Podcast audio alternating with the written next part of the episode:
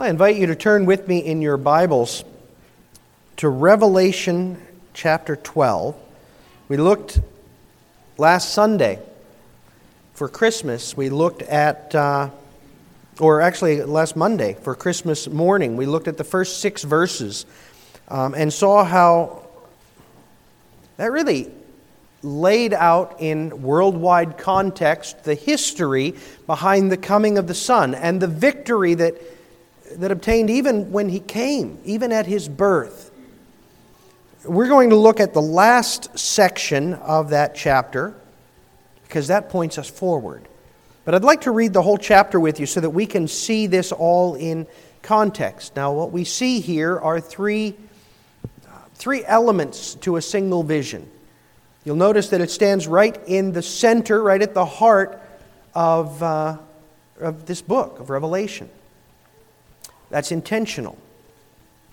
If we were to outline the book of Revelation, we would see that everything before this holds together, everything after this holds together. This is the hinge point that really demonstrates that Christ is the hinge, that Christ in his coming was the apex of human history between the creation of all things and the coming of the new heavens and the new earth.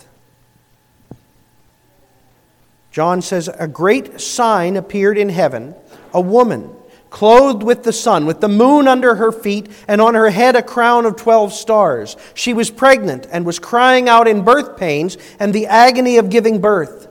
And another sign appeared in heaven Behold, a great red dragon with seven heads and ten horns, and on his heads seven diadems. His tail swept down a third of the stars of heaven and cast them to the earth. And the dragon stood before the woman who was about to give birth, so that when she bore her child, he might devour it. She gave birth to a male child, one who is to rule the nations with a rod of iron. But her child was caught up to God and to his throne. And the woman fled into the wilderness, where she has a place prepared by God, in which she is to be nourished for 1,260 days. Now war arose in heaven. Michael and his angels fighting against the dragon, and the dragon and his angels fought back, but he was defeated, and there was no longer any place for them in heaven. And the great dragon was thrown down, that ancient serpent who is called the devil and Satan, the deceiver of the whole world. He was thrown down to the earth, and his angels were thrown down with him. And I heard a loud voice in heaven saying, Now the salvation and the power and the kingdom of our God and the authority of his Christ have come. For the accuser of our brothers has been thrown down, who accuses them day and night before our God. And they have conquered him by the blood of the Lamb and by the word of their testimony. For they loved not their lives even unto death. Therefore rejoice, O heavens, you who dwell in, and you who dwell in them. But woe to you, O earth and sea, for the devil has come down to you in great wrath, because he knows that his time is short. And when the dragon saw that he had been thrown down to the earth, he pursued the woman who had given birth to the male child.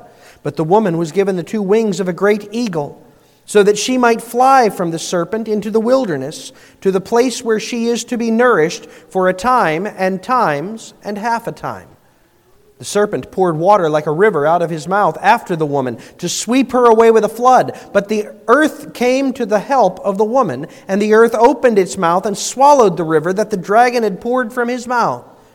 Then the dragon became furious with the woman and went off to make war on the rest of her offspring, on those who keep the commandments of God and hold the testimony of Christ, or of Jesus. And he stood on the sand of the sea. Amen.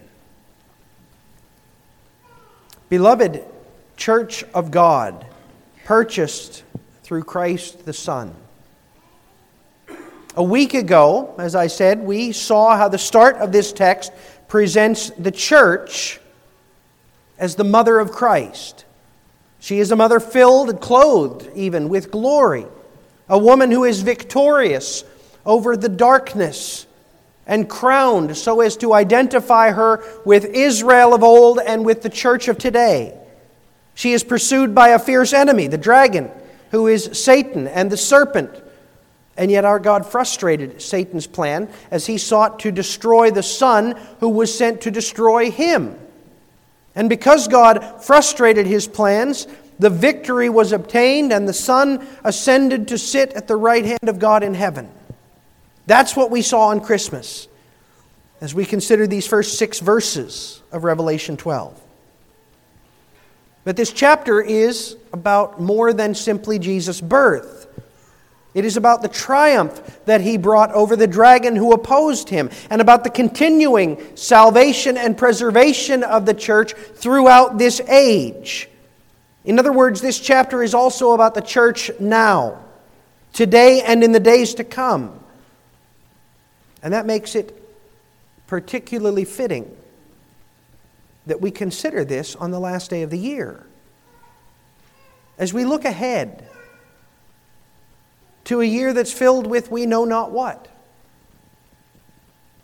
As we look ahead, remembering not just the triumphs, but the struggles that we've experienced in the year just past, not knowing what that new calendar on the wall holds.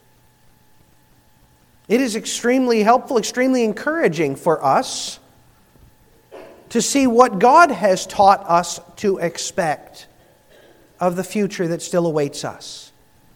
So, this morning, as we mark the end of one year and the coming of another, we hear God, God's guidance for us as the church awaits the triumphant Son from her wilderness escape. That's our theme. The church awaits the triumphant Son, and she does so from her wilderness escape. But in order to see that, we need to start by seeing why there needs to be an escape in the wilderness. And that's what we see in the middle of this chapter. Just for a moment, we need to see what verses 7 through 12 hold. John describes there a war. But it's not a war fought predominantly on earth, it's a war that is set in his vision in heaven. On one side are Michael and his angels. Now, Michael is first encountered in Daniel.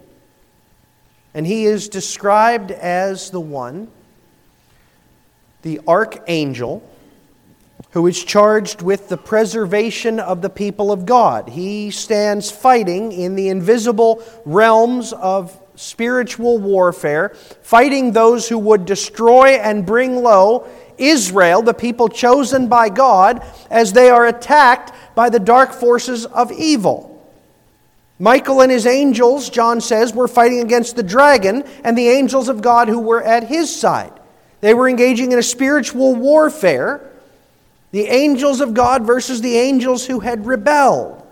This is the the warfare that's described in Ephesians 6 when he says that we do not wrestle against flesh and blood, but against all of these heavenly powers. And according to what John saw, the dragon and his fallen angels are unable to withstand Michael and his angels. And so, verse 9 the great dragon was thrown down, that ancient serpent who is called the devil and Satan, the deceiver of the whole world. He was thrown down to the earth and his angels were thrown down with him. And then a loud voice declares in John's hearing the significance of this victory.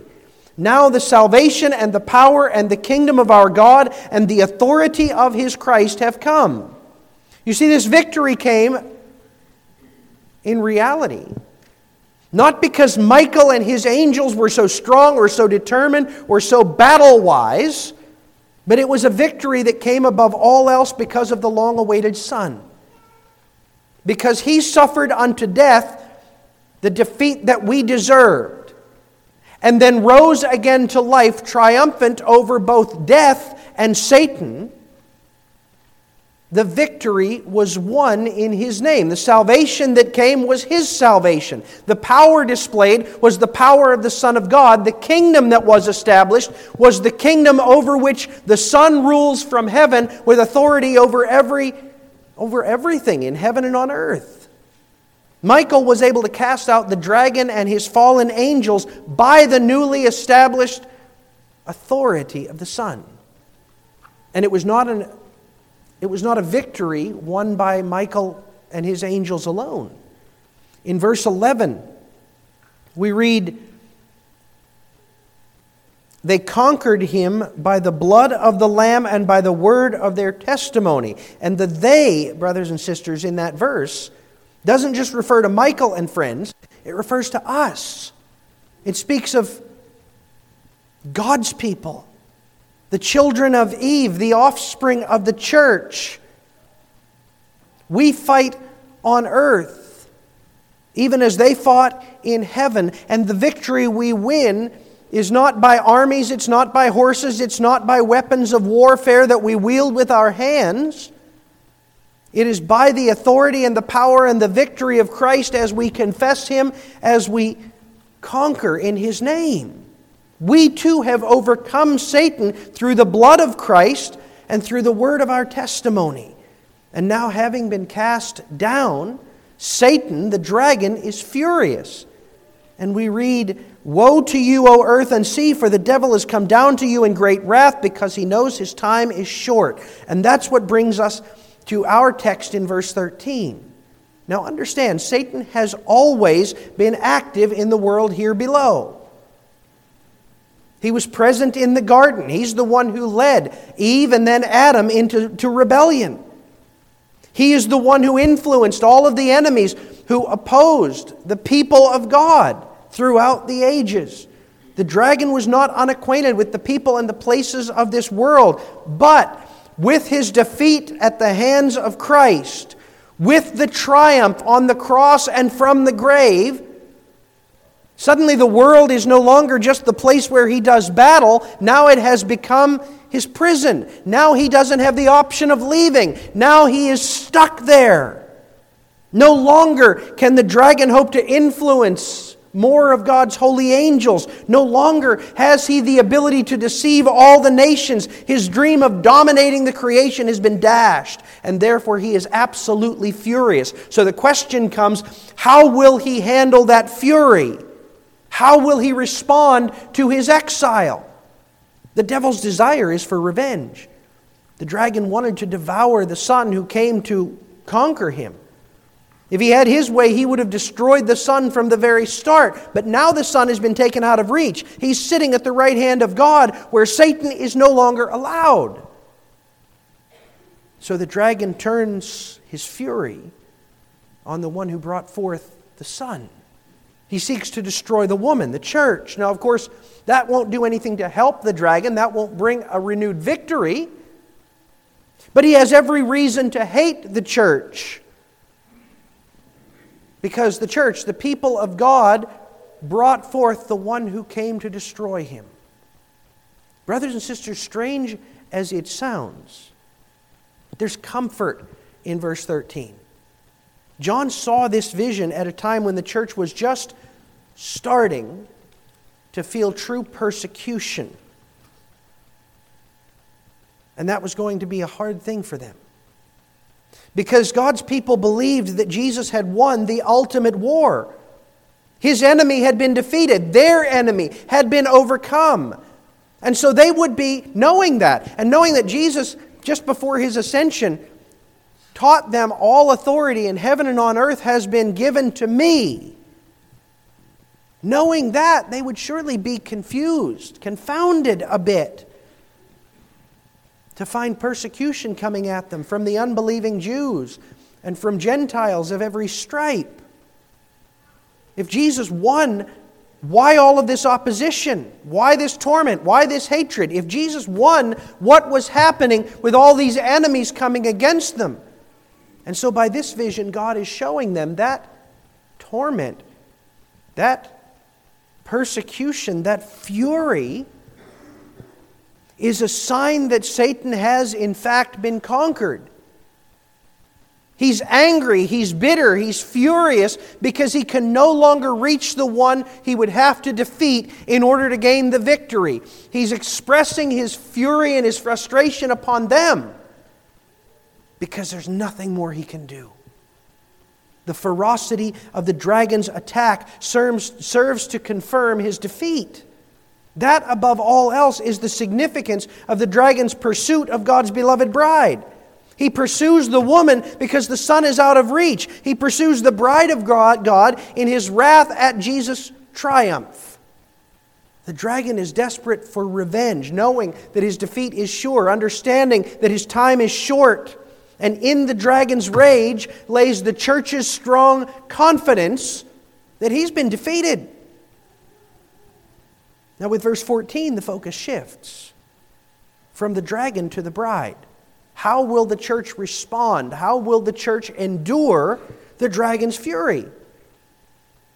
Now, even as John witnessed this vision, the dragon had begun his pursuit.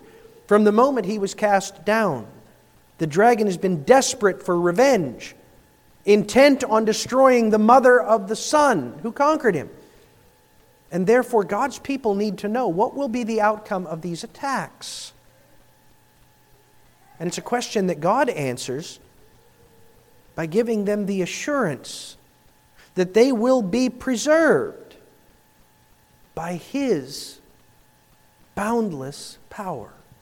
That's our second point. Verse 14 says, The woman.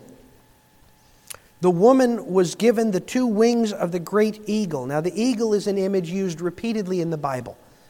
Because it is such a great and powerful predator, God often used the eagle as an image of swift judgment, but also it was used to symbolize power and vigor and majesty.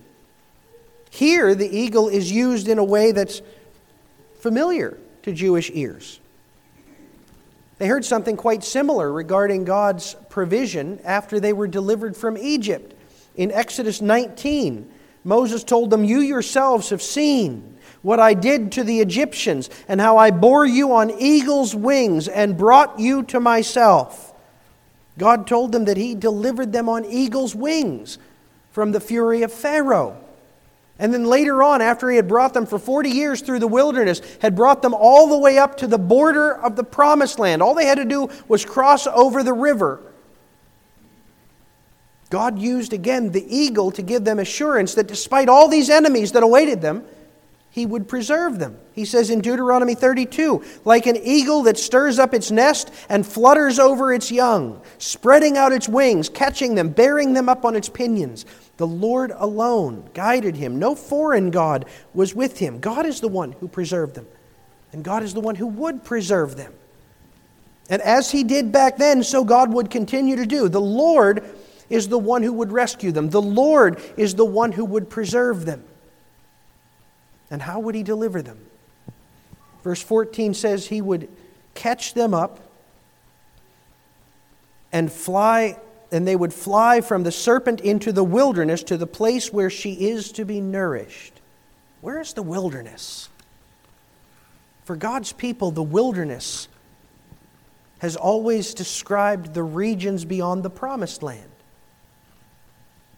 When they were enslaved in Egypt, they were rescued, brought through the sea, and taken into the wilderness where they learned that they would not endure by bread alone, but by every word that came from the mouth of God for 40 years. God provided every morsel that nourished their bodies and every bit of wisdom that nourished their souls until finally they came to the promised land.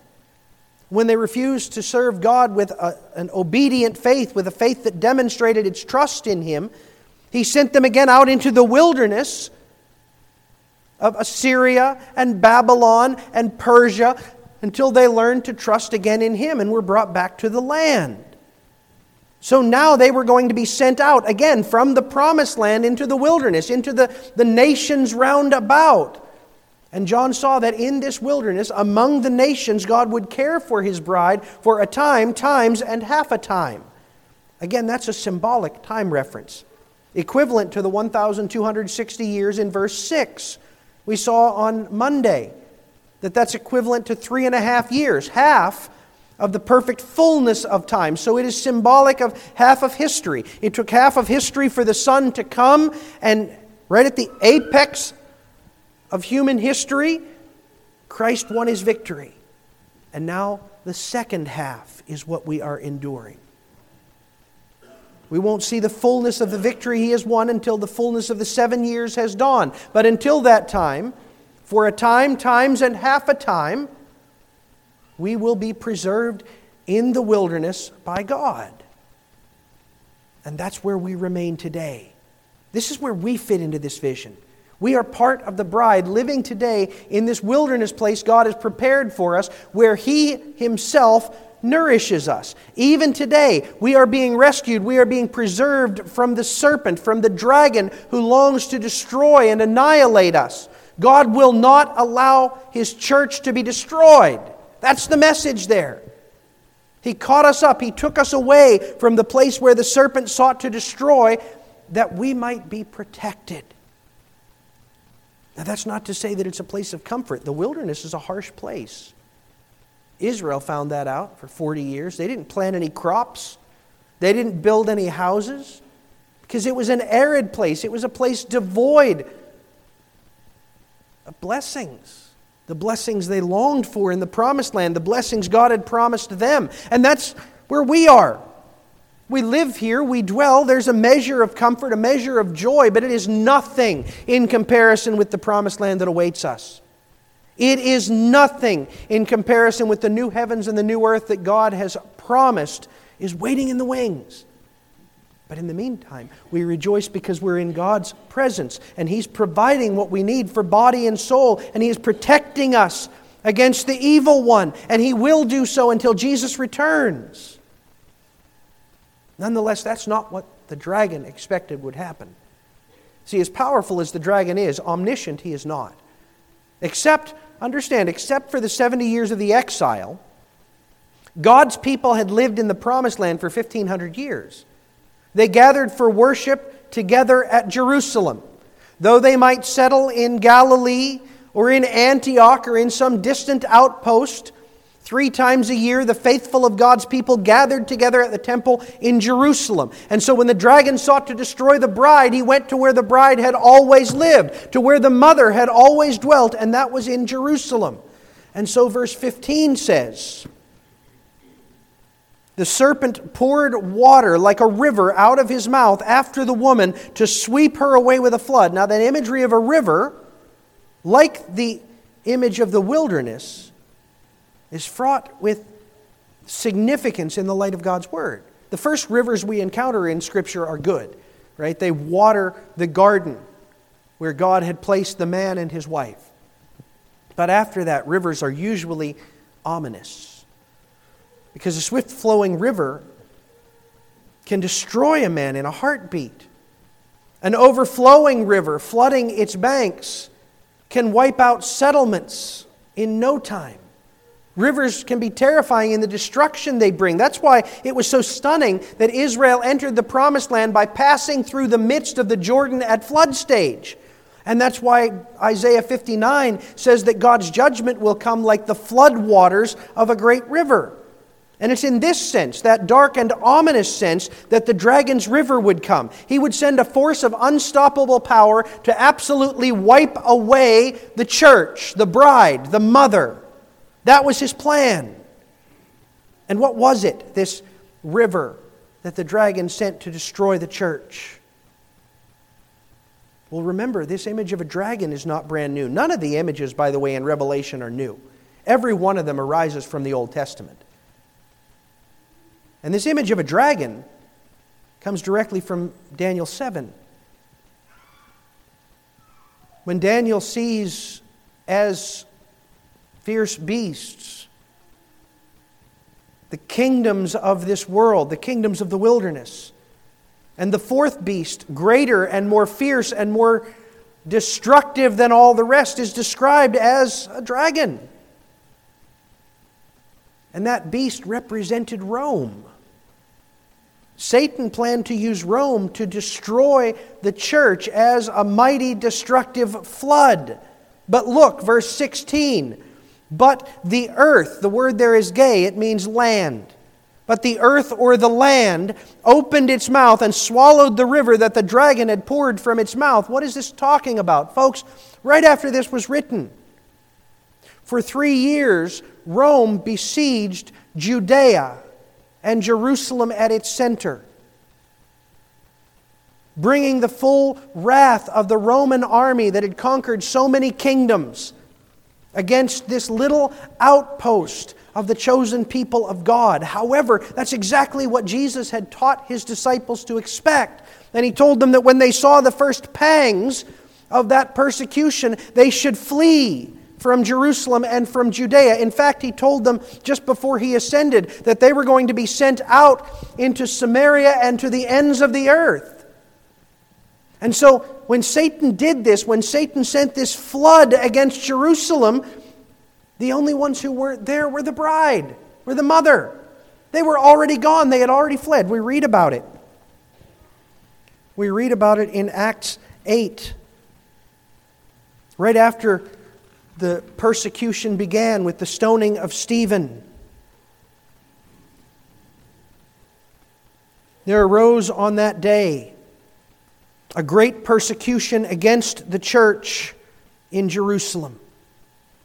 And they were all scattered throughout the regions of Judea and Samaria, except the apostles. Everybody else fled. Chapter 11 tells us in verses 19 through 21. Now, those who were scattered because of the persecution that arose over Stephen traveled as far as Phoenicia and Cyprus and Antioch, speaking the word. You know what Phoenicia and Cyprus and Antioch are? They're the wilderness where God sent his people. And they spoke the word at first to no one except the Jews, but there were some of them, men of Cyprus and Cyrene, who on coming to Antioch spoke to the Hellenists also, that is, the Gentile believers, preaching the Lord Jesus, and the hand of the Lord was with them, and a great number who believed turned to the Lord. God sent his people out. God sent his people forth. And they were able to escape. Meanwhile, the, flood was absorbed by the land of Israel, Judea. But the bride was not there. And, folks, that sets a pattern for this period in which we live. Time and time and time again, Satan sends forth his wrath. He seeks to destroy the church, he seeks to annihilate the mother in his fury. But time and again, God causes his people to escape, and the flood falls useless upon the land. And we know that will always happen because the one whom we serve is infinitely greater than the one who desires our destruction. He can never overcome our God. He can never outthink, outplan, outstrategize our King. Always, our God is swift to deliver, sending us wings that we might escape and causing the flood to fall useless. However, that is not to say that the dragon simply gives up. He soon sees that his attempt against the bride has failed, and so instead the dragon pursues her children, the members whom the church has borne. And that's our final point the children who persevere against God's bitter enemy. The emphasis in this final verse it's not on the fact that the dragon continues to pursue the church. The emphasis is on the identity of those whom he pursues. Because here we see an image of the offspring of the bride, and those offspring are us. So here we see what we ought to look like as we, as we are preserved, as we are protected by the Lord. Those described here are identified, first of all, as the rest of her offspring. Now that's evident, but it says a mouthful. The bride's preeminent child is the Son, Jesus Himself. But that's not the only offspring that the woman brings forth. Romans 8. Romans 8 tells us in verse 14 all who are led by the Spirit of God are sons of God. And then it tells us in verse 15 that it is through the coming of the Spirit that we are adopted and made the children of God. And so, verse 16, the Spirit Himself bears witness with our spirit that we are children of God. Ephesians 1, verse 5 tells us that was God's intention from the very start. Not only that we would be saved from our sins, not only that we would be granted access to heaven, but that we would become the children of God, that we would become the brothers and sisters of Christ Himself. It is no small thing to be called the children of the bride. In fact, John 3, the apostle marvels. See what kind of love the Father has given to us that we should be called children of God, and so we are.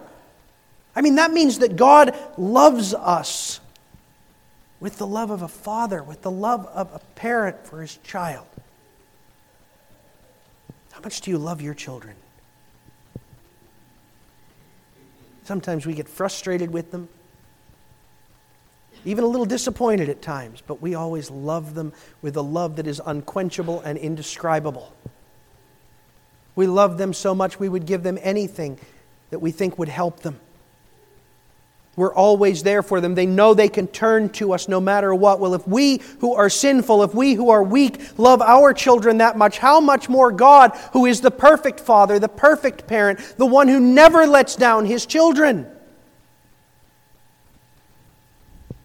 An amazing thing to be the children of God. That's the first thing that we learn about those whom Satan seeks today.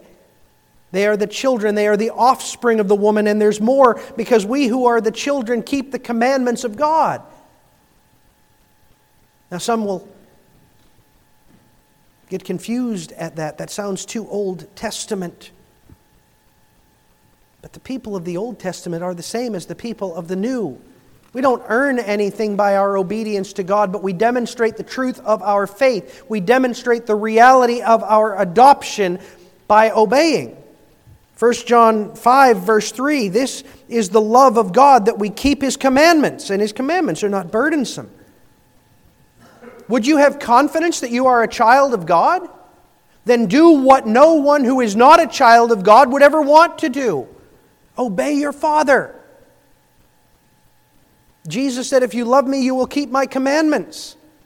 The more we do that, the more we conform our lives to God's law, the more we seek to put off the sins that God hates and to put on the righteousness and the holiness that reflects God, the more that we see that we are children of our Heavenly Father and that God is the one who will preserve us. And above all else, the children of the bride are known because they hold to the testimony of Jesus. 1 John 5, verses 11 and 12. This is the testimony that God gave us eternal life, and this life is in His Son.